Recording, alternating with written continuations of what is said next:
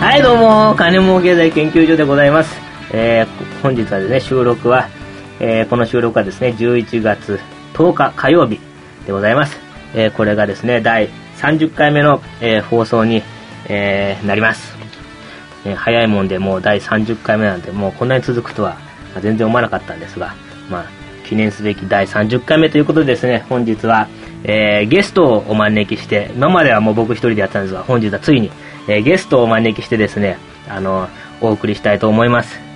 えーそれで、これはもう一応経済ラジオということで、えー宝石店のですね、えースペシャリスト、宝石の、えー店に勤めてもう何年ですかね。えー、5年、6年、あ、5年、6年、うん。5、6年。ぐらいのですね、はい。あの、もうその、なんですか、一般の人は分かんないじゃないですか、宝石の話。うん。一般の人が分かんないですが、もう、その宝石を扱ってるからこそ分かるこの経済の流れという形でですね、本日は、えーお送りしたいと思います。えー宝石店のですね、えー B さんでございます。B さんよろしくお願いしおます。願いします。えよろしくお願いします。ーうん。いやー、しかしあの、最近景気がまあこんな具合になってて、はいそういうのがあるんですが、この、まあリーマンショック以降の世界同時不況みたいなのとですね、まあ宝石の売れ行きみたいなのというのは、これっていうのは結構関係するもんなんですかね？はい。あの、やはり、もちろん関係していて、うんあの、宝石の場合、皆さんご存知のように、やはり贅沢品なので、あの、まあ、生活に直接必要なものでは必ずしもないものなので、やはり売れ行きと、えーニーズっていうのはやっぱりどどんどんどんどん減ってきているっていうのが実情ですね。やはり、まあそのリーマンショックなんかの影響ももちろんあります。うんで、クリスマス、まあ11月なので、これからはクリスマス、うんうんまあ商戦っていうか、クリスマス時期になりますけども、あの、やはりクリスマスの時期っていうのは一番、うん。やはり売れますうんうんけども、年々だんだん落ちてきているっていうのが実情でございますね。やはりいろいろな、まあ他のデパートなんかに入っている、うんまあ大手の有名な、まあ、ブランドなんかもしっかり同じだと思います。うんこう金と宝石っていうのは同じようなもんってなんですかね。あの、ゆ経済でよく言われてるのは、あの、株とかですね、そういうのはあの危険な投資、リスクがある投資なんで、株価が下がると金が上がるっていう、まあ相関関係があって、うん。あの、安全、安全資産の金に、あの、資本が、あの、移るっていうことがあるっていうことを思うんですけど、もうあの、その辺どうなんですか？ね。やはり金っていうのは、まああの必ずゼロになることはないということで、そういった意味で、あのまあ、リスクが低いといえば低いという見方もできると思うんですよね。うん。あの金株なんかはやはりどうしても紙切れうんになってしまう。なっちゃいますよね。ゼロになりますからね。ゼロになるっていうことがありますけど、金はそういった意味で、えーすごく、まあ、安全性の高いって言われてますけども、やはり金も上がり下がりがあります。うんで特に金もそうですけどプラチナももちろん値段あるんですけども、えー去年の夏が、まあ、ピークでものすごい高かったんですけども、えー下がっております、うんで下がって、まあ、またあの近場では徐々に上がってるんですけども。ガクンと落ちましたそれは8000円ぐらいになったんでしたっけ？7000 ?1 グラム。うん。1グラム7900円ぐらいまで、うん。もう8000いきそうな感じになりましたね。そうで1回2000まで落ちましたもんね。えっ、と、そうですね、2700円って一番安い時に、最近では落ちましたね。うんただまた、えあのー最近では4000円ぐらいになってますけども。やっぱしあの株価が下がったのと連動して金の人気っていうのは上がったって考えていいんですか？そうですね、金、まあ、あのーまあ、徐々にまた上がってますから、うん。まあ、そういった意味で、上がってきてる。ダイヤとかいうのはあれって安全資産に入るんですかね？うんまあの、ある程度ダイヤモンドなんかになると、うんあの、大きさが大きければまたそれは、うんうん。あのーなりますけども、金と比べるとやはり、やっぱりなんか流動性が低いとか換金性が薄いって感じ？関係性は薄いですうね。ん。そう思います。なるほど。うん。じゃあ、ズバリあの、宝石屋さんにお聞きしたいんですけど、この宝石の魅力という点で。はい。ええまあ、まあ、やはり宝石の魅力っていうのは、えー、まず、まあ、第一に、綺麗っていうこと、まあ、美的な感覚から言って、うんやはり綺麗でよね。ですすよねうんまあ、特にダイヤモンドが、まあ、えーの普遍に人気はもちろん高いんですけど、ダイヤモンドなんかは、まあ、まず硬いという、高度の面からもそうなんですけども、あのー例えば変わることがないですよね。例えば、まあ汚れたりとか、まあやはり触ったりするので、うんそういったので、まあ汚れたりはするんですけど、それはあの、ダイヤ自体が、あの、質が落ちてるというわけではない、うんということですよね。で天然のものからできているもので、えーまあ磨いてそうなってるんですけども、すごく綺麗な輝きをうんずっと保てるということですよね。うんうんやはりそれが一番魅力であるっていうことで、美しいということですねね。誰もが、あの、ある一定のレベル以上に美しいとは感じうんると思うんですよね。しかもね、この輝きが失われないっていうところはね、そうなんです。うん、人間こう永遠のものに対する魅力っていうのはね。そう、やはり憧れっていうのはうんあると思いますね。なるほど。結構、あれって、でも全然安くないじゃないですか、でも宝石って金にしろ、ダイヤにしろ。うんで、あれですね、僕前から思ったんですけど、あれって、あの、どういう人が買うんですかね？あの、つまり、あの、お、お、お金持ちがもうパンパン買っていくっていうのと、それともしくはあんまし普通の一般庶民なんだけど、お金貯めて、やっぱし宝石買うっていう、そういう感覚ってどうなんですかね？うーん、やはり、いろんなやはり方がいらっしゃいます。あの、お金をたくさん持っている方がうん。お見えになって買われるっていうことはもちろんありますけども、ただ、まあ、個人的な意見としましてはやはり、普通の方が、うんもちろん普通の方にたくさん見える、一般庶民の方がたくさん見えるんですけども、えーそういう方が一生懸命お金を貯めて、かまあ記念に買っていっていただけるっていうのが、やっぱり一番嬉しいですし、それが、あのーこちらの、まあ、売り手としてうん。やってる場合にも、一番嬉しいことではありますよね。だからいろんな方が見えますよね、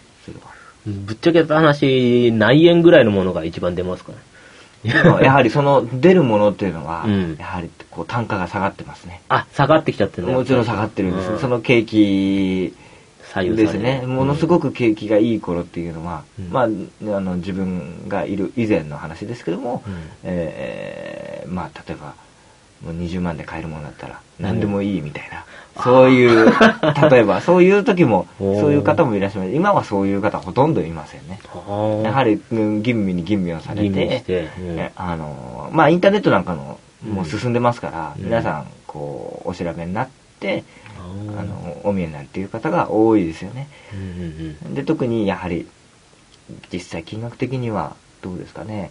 やはりこう、小さな、んあの、飾りのついた、まあ、うんネックレスですね。そういったものなんかがやはり多いです、一番。あ、売れ、売れ筋、今の売れ筋、ネックレスが売れ筋って感じなんですか？そうですね。まあ、ネックレスですとか、比較的、まあ、具体的に言いますと、まあ、5万円から10万円ぐらいのものっていうのが、やはりクリ、まあ、クリスマスだとおそらくそのぐらいの相場になると思います。あ、プレゼントで。うプレゼントで。んね年齢的にはどんな感じのお客さん多いですかね？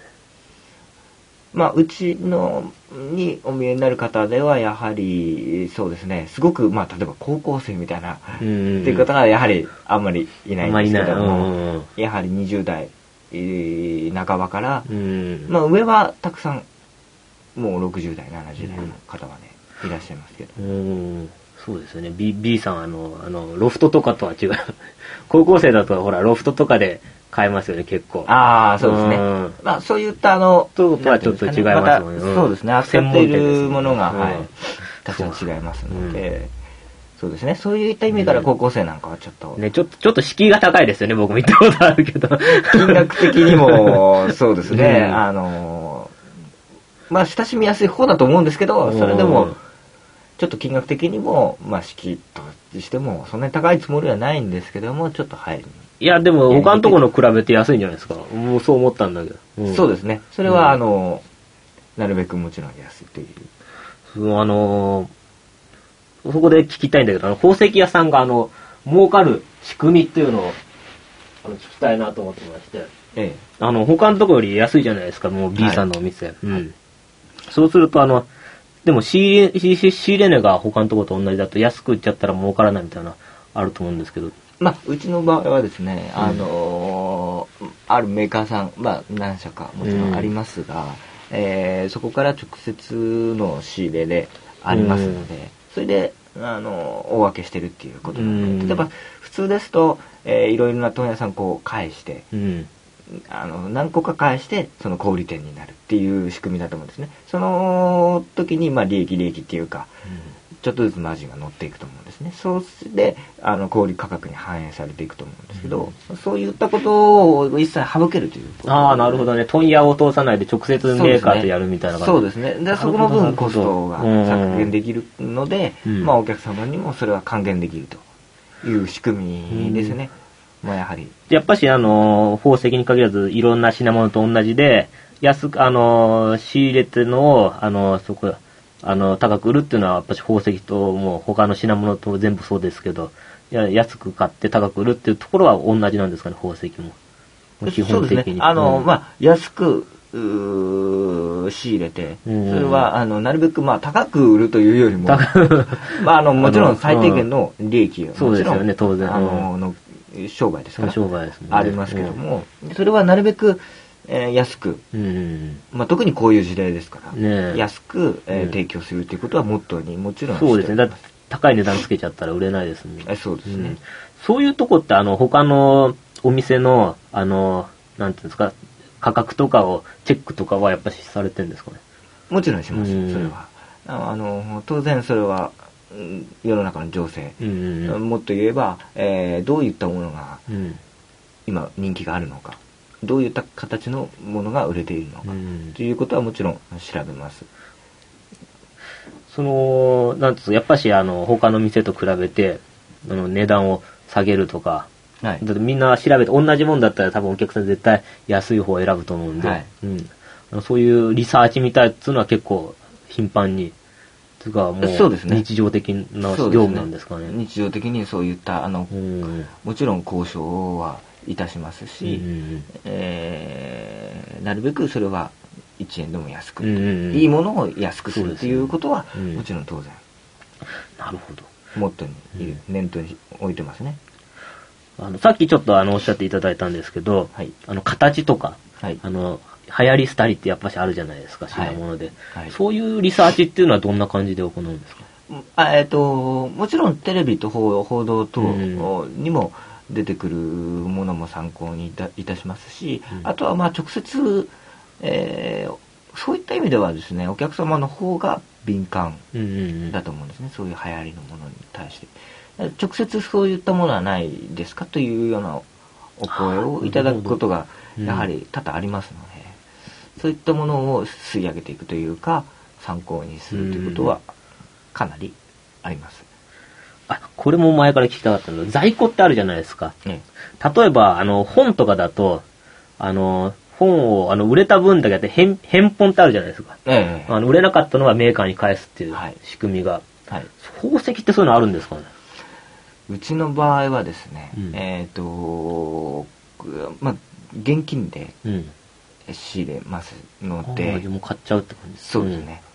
あの、買います。うんあの委託で借りたりとかっていううんものももちろんあるありますが、それは少なくてですね、うんそれはあうん。の基本購入みたいな。はい。で、大変在庫が多い。のが特徴でして、はい。在庫は多く持っておりますね。あ、じゃあ、売れなかったらそれがもう、あの、こっちで被るみたいな感じなんですか？そうですね。在庫を持つっているという形にはなりますね。まあそういった意味でリスクはあるのかもしれないですね。そうですね。うん。そうなんです。あの、一斉放出とかやるんですか？大放出みたいな。大放出、まあ大放出しても今。なので、在庫はその時の状況によって、うんもちろん、あのーたくさんありますので、出ていった分ではそこを、えーまあ仕入れの抑えたりとか、そういった調整はいたしますけども、ああ、な基るほど。本的にただ他の、えーところよりも、うん在庫なんかはかなり多いと思います。じゃあ本当にもう10年前に仕入れたものがまだあるとか、そういうことってあるんですかね？えっ、と、今、細かく、えーは全部把握しておりませんが、うん。そういったものももちろんあると思います。なるほど。そうするとやっぱり流流行とかとあの違いが出てきちゃうっていう意味でリスクになっちゃうんですかね？そうですね。あの、ただ、先ほど申しましたネックレスなんかは、うん。まあ、10年前のものっていうのが、うん。えー中にはあるかもしれません。在庫がたたくさんあるのであるかもしれませんが、そんなにないんですよね、うん。なんで金なんかの場合には、うん。金製品のネックレスなんかの場合にはそれをこう、まあ、金なのでうん変動してますから、そうですね。はい、そういったので、えーとまあ、リカバーするというか、はい、そういうことはありますあの、よく、イヤーさんとはか、あれ、貨幣って言うんですか？ネッ金のネックレス。あ騎兵のネックレスね騎兵って騎兵あはいネックレス騎兵のネックレス。あれなんていうのはもう、流行り廃りもないし、まあ、仕入れちゃえば、あとは金の変動を見てそうですね金の変動うんはいなるほど、なるほど。あ、古くなることがないですもんね、あれならね。そうですんね、でまたあのーまあ地金に戻すということもできますので、うん。はいなるほど。うーん。前にあのね、聞いた話ですごく興味深かったのが、あの、強盗に入られたという。はい。それはあのーうん。金製品扱ってますので、うん。強盗っていうのは過去にありましたし、うん。えーあったんですけどもその強盗の話そうですね、まあ、あ結構、あの防犯をもちろんしてるんですけども、うん。それは、えー何年かに1回ぐらいですかね え、何年かに一回入るんですか？そうですね何年かに1回入るっていうと入られちゃいけないんですけどね うん。やはりね、あの、狙われるということはありますね。どうしても、はい。あのーまあ、いろいろうん。なところでいろんな事件ありますけども、あの、お店何軒あるんですよ、全部で。お店は全部で、えっ、と、3件ですね、今は。うんはい。で平均すると、あの、何年に一回ぐらい入られるとかわかりますか？こんなこと聞いちゃっていいのかわかんないけど。それでも、そんなに頻度は多くないんですけどね。じ10年に。10年に一回はあるって覚悟しといた方が。あるかもしれないですね、その割合としては。もう、あの、お勤めされてた時もやっぱしあったんですもんね、この前。そうですね、ありました。以うん。前にありましたね。えー、でもあの、ガラスのあ開け、ショーウィンドウの開け方で素人かプロかわかるって話を。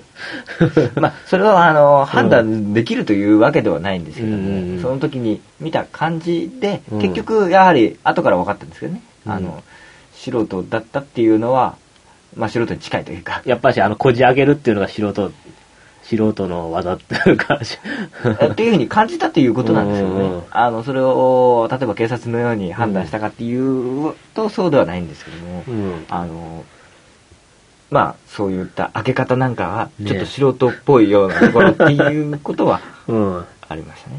プロはなんかもう、あ開けないで割っちゃうんでしょ、もう。うんうーん、まあ、それがプロかどうかわかんないんですけどね。そんなに他のをいろいろ比べてるわけじゃないので。えちなみに何本ぐらい持ってかれたんですか？えーとですね、まあ、具体的に金額まあまあ、それと 点数なんかは、うん、うん。まあ、差し控えますけども。シークレットで。うん。えー規模としてはそんなに多くはないと思います。ただ、あの、一般の方が聞かれると、かなり、まあ。はい、金額なんかは、あの、びっくりすうんると思いますけど、個人的な感じでは規模はそんな大きくなかったと。いうふうにうんうんうん。まあ、防げたかなっていう ふうには思っておりますけど。でも強盗が来てる間、店員って何してるんですか？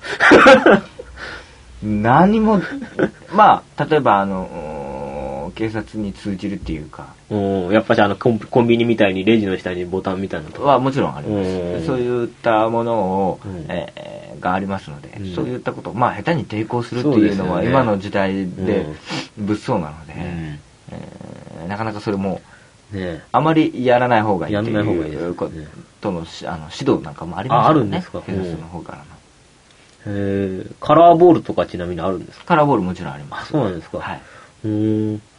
でもあの、宝石屋さんってあの、保険に入ってるって聞いたんですけど、えうん、あの、例えば自動車保険とかだと月5000円とかだけど、はい宝石屋さんの保険で月何本ぐらいかかるとかわかります？うん。えーっと、それはですうね、ん結構かかります。結構かかる。結構か やっぱり何十万何百万の単位でかかっちゃうって感じ。そう、そうですね。んそりゃそうですよね。うんはい、かかりますね。うんね保険料もバカになんないですね。そうですね。ん当然、えー強盗に入られて、えー商品が取られればですね、うん保険保険が降りる。が降りるんですけども、うん保険料はもちろん上がります。あ上がっちゃうんですか？自動車と同じですね。事故ると保険料上がるみたいな保険料は、ああ、じゃあ強盗に入られると保険料上がるっていうのは、じゃあ強盗に入られない方がいいですね。もちろん当然。なるほど。おーあと前、これもあの、犯犯罪関係で、盗んだカードを使って、あの、買い物する客は6スッポを選ばないっていう。うんあそうですね、あのーですね、うん。まあ、今はだいぶ減りました。あ減ったんですか、これ？うん、これはあのー減りましたけども、うん。以前は、うん。えーと当然、これは盗難カードであると、うん。えーはここちらが見て判断できるものについては未然に防ぎます。未然に防ぎというのは、うんえー商品はおも当然お売りしないというあ、売らない。うんもちろんそうです。うんあのーなので、えーちょっとそういったことを直接言うというよりも、うん。えーもちろんひどい時には通報をうんもちろんしますし、えーそういったことは以前は結構ありました。ただ最近は、えーカードにも暗証番号を押したりとか、うんそういったこと IC ががついてね IC がついてますので、随分それは抑制されてるとああ、思う。なるほど。はい。うんありますけどね。なんか普通のあのお客さんだとやっぱし高い買い物だから、こう一生懸命選んで買うんだけど、その換金しようと思ってるやつはもう適当に選んで買っていくっていう。うん、そそうですね、うんそういった傾向が強いようなあーような感じっていうのはただうん。それはあのもちろんうん。明らかにそういう分かってるというものについてはお売りしないので、まあ、うんそういった、うんケースというかはレアだと思いますけども、うん。えーまずそういったことは疑いますね。そういうあのー以前からご覧になっていたとか、うん。そういった場合にとは明らかに違うようなことがありますから、そういったところはうーんそういう傾向というか、うん。が見られた場合には、えーちょっと気をつけます。そういう時なんかあのお、お客さんのカードの署名と比べたりとかそういう感じなんですか？もちろん署名が書いてないカードなんかはうん取り扱いできませんし、はい、えーそうですね、えー承認番号を取ったりとか、そういったことはありますから。う、ん。うんそういったもので、えー防ぐということですうんうね。んうんもう盗まれたカードで買われまくっちゃたまんないですもんね。そうですうね。んそれは、まあ、犯罪ですから、うんあ、じゃあなんかそうふ防ぐマニュアルみたいなのとかもあるんですか？そうですね、うんもちろん指導なんかはありありますうんね。はい。なるほど。うん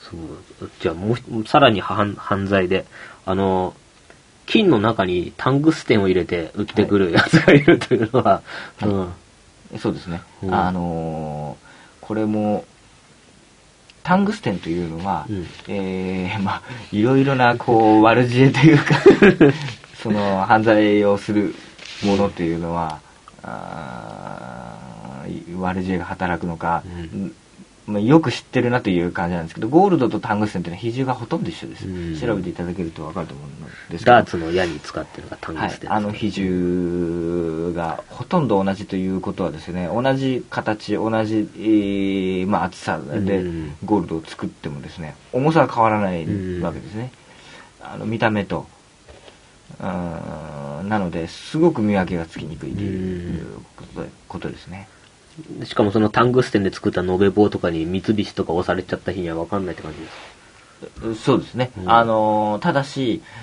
タングステンに、まあ、メッキでこう貼ってあるような状態ですよね、うん。なので重さは同じですけどもまあ見た感じのうん。これは勘ですけども、うんなんとなく刻印の感じとか。ああ、じゃあもうそこは経験でやるしかない。そうですね、うん。あの経験でやりますしあとは、あの実際に分析といって調べることも可能ですので。あ、そうなんですか。それはうん。あの可能です。ひただ比重通常は比重を測ったりしますけども、うん。比重ではもちろん同じぐらいで出るので、うん。あの分かりませんのでそうすると今度はエクセンドというので分。析することができますね。じゃあもう万全ですね。え、間違えてタングステン入りの金買っちゃったこととかありますか？金はですね、うん。あのうちではありません。あ、そうなんですか。よその店とかはい、はあります。っていう情報は入ってきたはあ。ことがありますね。でもなんかもう明らかにこれ金じゃなくて鉄だろみたいな延べ棒持ってきたやつとか言いますか？あ、それはありますう。ん。そういう時どうするんですか？それはこれまあ、これは違い。まあ、お該当で、あの、できませんという、取り扱いできませんということですね。これ真鍮だろみたいな延べ棒とか持ってくるバカいるんですか、でもやっぱし。うーん、まあ、明らかにそういったものでっていう、例えば、えー、実際に言うとインゴットうん。で持ってくるというよりも、また違う形のもので、例えば、うんえー、なんていうんですかね、ちょっと金属がこうついてるような感じとか、もっと製品になったような形で持ってこられる方は ありましたね。そういった事例。例はありました。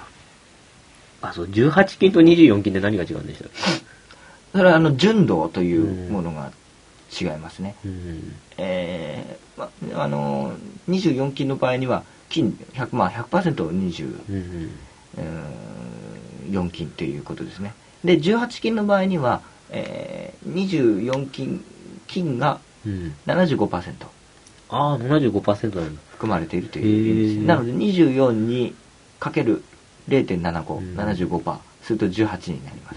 あなるほど。計算するとそういうふうになりますのでそういったあの割合の問題ですね。ちちなみに、じゃあ残り25%は何が入ってるんですかね？それはですね、うん。えっ、とまあ銀とか、うん。あの銅とかそういったものをあ、銀とか銅。混ぜたりしますね。そうすることによってあのうん。コードが24金だと非常に柔らかいので、うん。あの日本で製品で取り扱いっていうのはなかなかされていないと思います。もちろん存在しなくはありませんけども、うん。あ、24金で柔らかいんですか、あれ？柔らかいです。うん純度が高くなればあの柔らかくなりますこの前買った指輪、ほら、あれ18金でしたよね。そうですね硬いんですよね。うん。そうそうです、だから硬いんだ。金って柔らかいってイメージがあったんで、これちょっとキュッて力入れたら潰れちゃうんじゃないかなとか心配してたんだけど、結構硬いから。あれが24金だともっとぐにゃあぐにゃっといくはずですうん、そりゃ危険だ。うんじゃあ、あの、金とタングステンみたいな感じでですね、ダイヤモンドとキュービックの違いというのをこれ教えてもらいたいんですけど。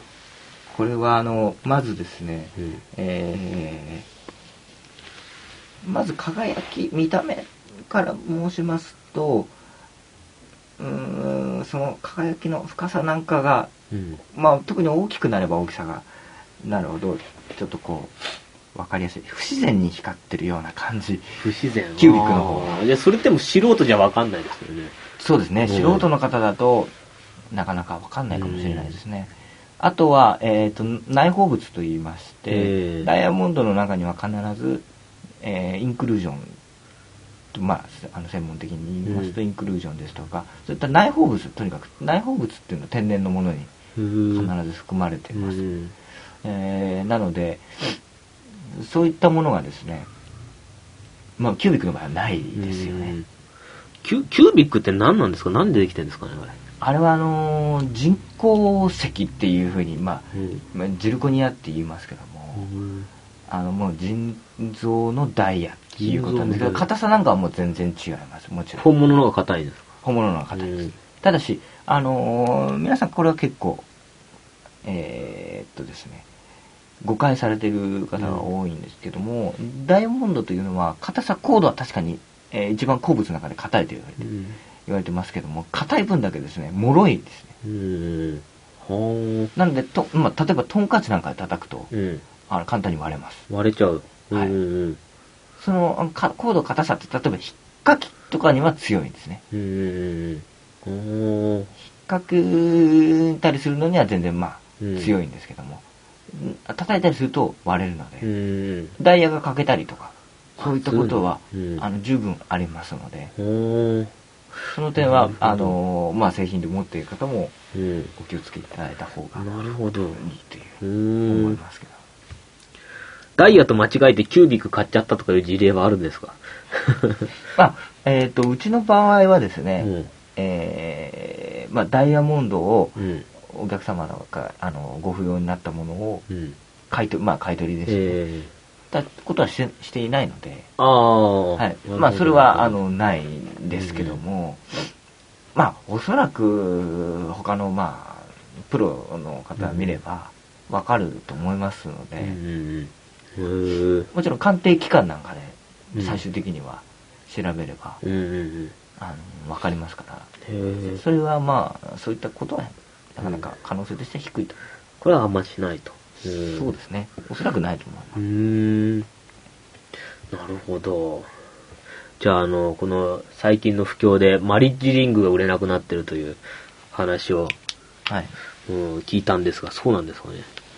あ、じゃあ、マリッジリングと結婚指輪の違いから説明してもらっていいですか？はい。えっ、と、マルチリングと、えーエンゲージ、まあ、結婚指輪。エンゲージリングというふうに言いますけども、まあ、エンゲージリングの場合は、うん。あのこれで結婚してくださいというふうに男性の方が女性の方に差し上げるというはいはいはい。ものですね、ええ。マルチリングの場合はあのご結婚されてお互いがまあ送り合うというかあー。二人が一緒にする指輪。あ、じゃあ、夫婦がしてんのがマリッジリングなんですかそうですね。あ、じゃあ、売れなくなったのはエンゲージリングの方でしたっけ？エンゲージリングの方が売れないですね、うん。今マルチリングを一緒にあの買われてエンゲージははまあ省くというと変ですけどもあ、じゃあ日本語訳するとエンゲージリングが婚約指輪で、マリッジリングが結婚指輪って感じでそうですね、うーん。あ、そんで、エンゲージ、あの、給料3ヶ月分というのはあれはエンゲージ、エンゲージ。婚約指輪の方ですよね。婚約指輪の方でじゃあその給料3ヶ月分の方が売れなくなってると。すそうですね でも、大体、給料20、手取りに、20万ぐらいだとすると60万ぐらいっていう話になりますよね。そうですね。3ヶ月。え、実際そうなんですか？今はまうん。ああのーそうですね。うん大体今はですね相場としてなんですけども、えーまあ、うちの場合とはまた別というふうに考えていただきたいんですけども、えー大体30万円ぐらいのあ、それでも30万円。ご予算で皆さん。買われてて平均的にっていうことが、うん。あの言われてますね。大体婚約指輪30万。30万。ぐらいで、えー考えてる方が多いということですね、1.5ヶ月分ですね。そうですね。そうすると、うん。あの大体大きさダイヤモンドの具体的な大きさから言うと、うん。一般的な相場で0.2から0.25 0.25カラットうんですね、であとは0.3カラットぐらいが多いという、あ、マレ、マレッジ、こ婚約指輪っていうのは、基本的にその、ダイヤモンドが入ってるっていう考えていいんですか？そうですね。もうダイヤモンドメイン、ダイヤモンドメイン。はい。まあもちろん他でそれを代用されるっていう方ももちろんいらっしゃると思いますルビーとかサファイアとかはあんまないみたいな。ないですね。やはりダイヤモンドダイヤモンドがはあ。え、これ実際今30万っておっしゃっていただいたんですけど、ね下がってきてるって感じでいいんですか？下がってますねやはり、昔から比べると。はい。なので、昔以前はマリチリングだけで、うん。えー、っていう方はほとんどいなかったっうんうんうん。ていうふうに、ですけども、最近はもう、それをまあ省略してというと変ですけども、うんマリッチリングだけ。かえってうんマリ、その分をマリッチリングのちょっと豪勢なああ、なるほど。マリッチリングにするとか。そういう方もいらっしゃいますね。マレッジリングあれ、に2本って言うんですか？指輪って何本って数えるんですか？一脚。まあ、1本2本。一本二本だとうんうん。思うんですけどあれ2本買わなきゃいけないですもんね。そうですね。うん。あれのちなみにご予算どのぐらいなんですか、皆さん？皆さん最近まあうちに見える方でうんっていうふうに、あのお話ししますと大体、えー10万円から20万円ぐらいの、10万から20万ぐらい。はい、うーん。なるほど。方が多いですねうーん。まあ大体じゃあ婚約、あの、婚約指輪と合わせると50万ぐらいの予算みたいな。そうですね、うんうんうん。まあ結果的にそういうそのぐらいになりますね婚婚約指輪を買うとマレッジリングが安くなるとかそう。そういう割引とか、くフェアとかあるんですかね。今思ったんだけど。そうですねあのーえー婚約指輪も、うんあの同時にお買い上げいただいた方にはあのちょっとお安くなるっていうようなサービスもさせていたあだいてマルチリングの方はうんうん安くなるというようなこともやっております。え宝石店っていうのはちなみに他にどんなフェアとかあるんですか？フェアはやはり、えーまあ歳末とかの時に、えーまあ値引きですね、うん。セールというような感じでするものですね。そういうなったものが一番メインっていうか多いなるほど。さっきあのクリスマスに売れるっていうふうに聞いたんですけど、ええ。年間通して一番売れる時期みたいなのやはりクリスマス。クリスマス。クリスマスが多いですね。あ最も、えーえーうん。混雑するのはクリスマス。が国民行事になっちゃいましたね。そうですね。クリスマスの時期がやはり一番。やっぱし男性から女性って感じですか？そうですね、うん。男は辛いですね。まあそこは頑張っていただくという なるほど。ちなみに、あの、じゃあ、宝石屋さんから見て、あの、い今後の経済の状況、どんな予想ができますかね？うんうん今のところこう下がってきてる状況じゃないですか。これはもうぼちぼちそこかなとか、そこを打って反発するとか、そういう予想とかありますか？ね。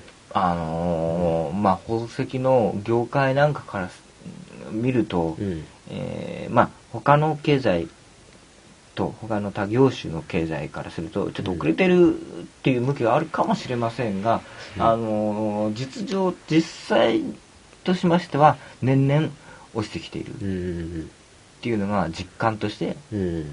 ですねなんで景気が上向いていると言われていても、えー実際に上向いている感というのはほとんどありませんね、あ、そうなんですか。今なんか景気ちょっと持ち直したとか言持ち直してるってういうますけどもほとんど持ち直してる感覚はないです、ね。ない。はい。外国とかでもやっぱそんな感じなんですか？だと思いますね、うん。それはもう世界的にそういう状況だと思います。そ、そこは来たって感じしますか？それともまだそこは来てないって？それはちょっとうん。まあそこであってほしいと思いますけどあ、今がそこであってほしいって感じ。そうですねうんなるほど。その状態が長く続いてるっていうような感じ感覚ですかね。うーん。ああ。いや、い本当にいろいろお伺いして ありがとうございます。ありがとうございますあのなんか他にあの面白い話とかあったらぜひ聞かせてもらいたいんですけど。そうですね、うんやはりまあ面白い話というよりも、うん。あの宝石っていうものは先ほど一番最初の話に戻るんですけど、えいやあのまあ変わることがないっていううん品質として変わることがない。まあ、えー厳密に言いますとパールなんかなんか扱いによってはまあ変色したりとかうん変わってしまったりすることあるんですけども基本的にはあの変わることがないとえいうのが最も、まあ、特徴ですしうん。そして、うん自然が生み出した色。ですとか輝きが、あの見られるのでそれを手にする喜びっていうのを、まあ、少しでも多くのうん。方に感じていただければっていうのが一番あそう言われると欲しくなっちゃいますね。っていうのがまあ、うん。はい。なるほど。ね。いや、どうもありがとうございます。はい、ありがとうございました。また何かあったらぜひ。はいええよろしくお願いしますはい、なんか面白い話があったらぜひ聞かせてください。じゃあどうもありがとうございましたありがとうございます。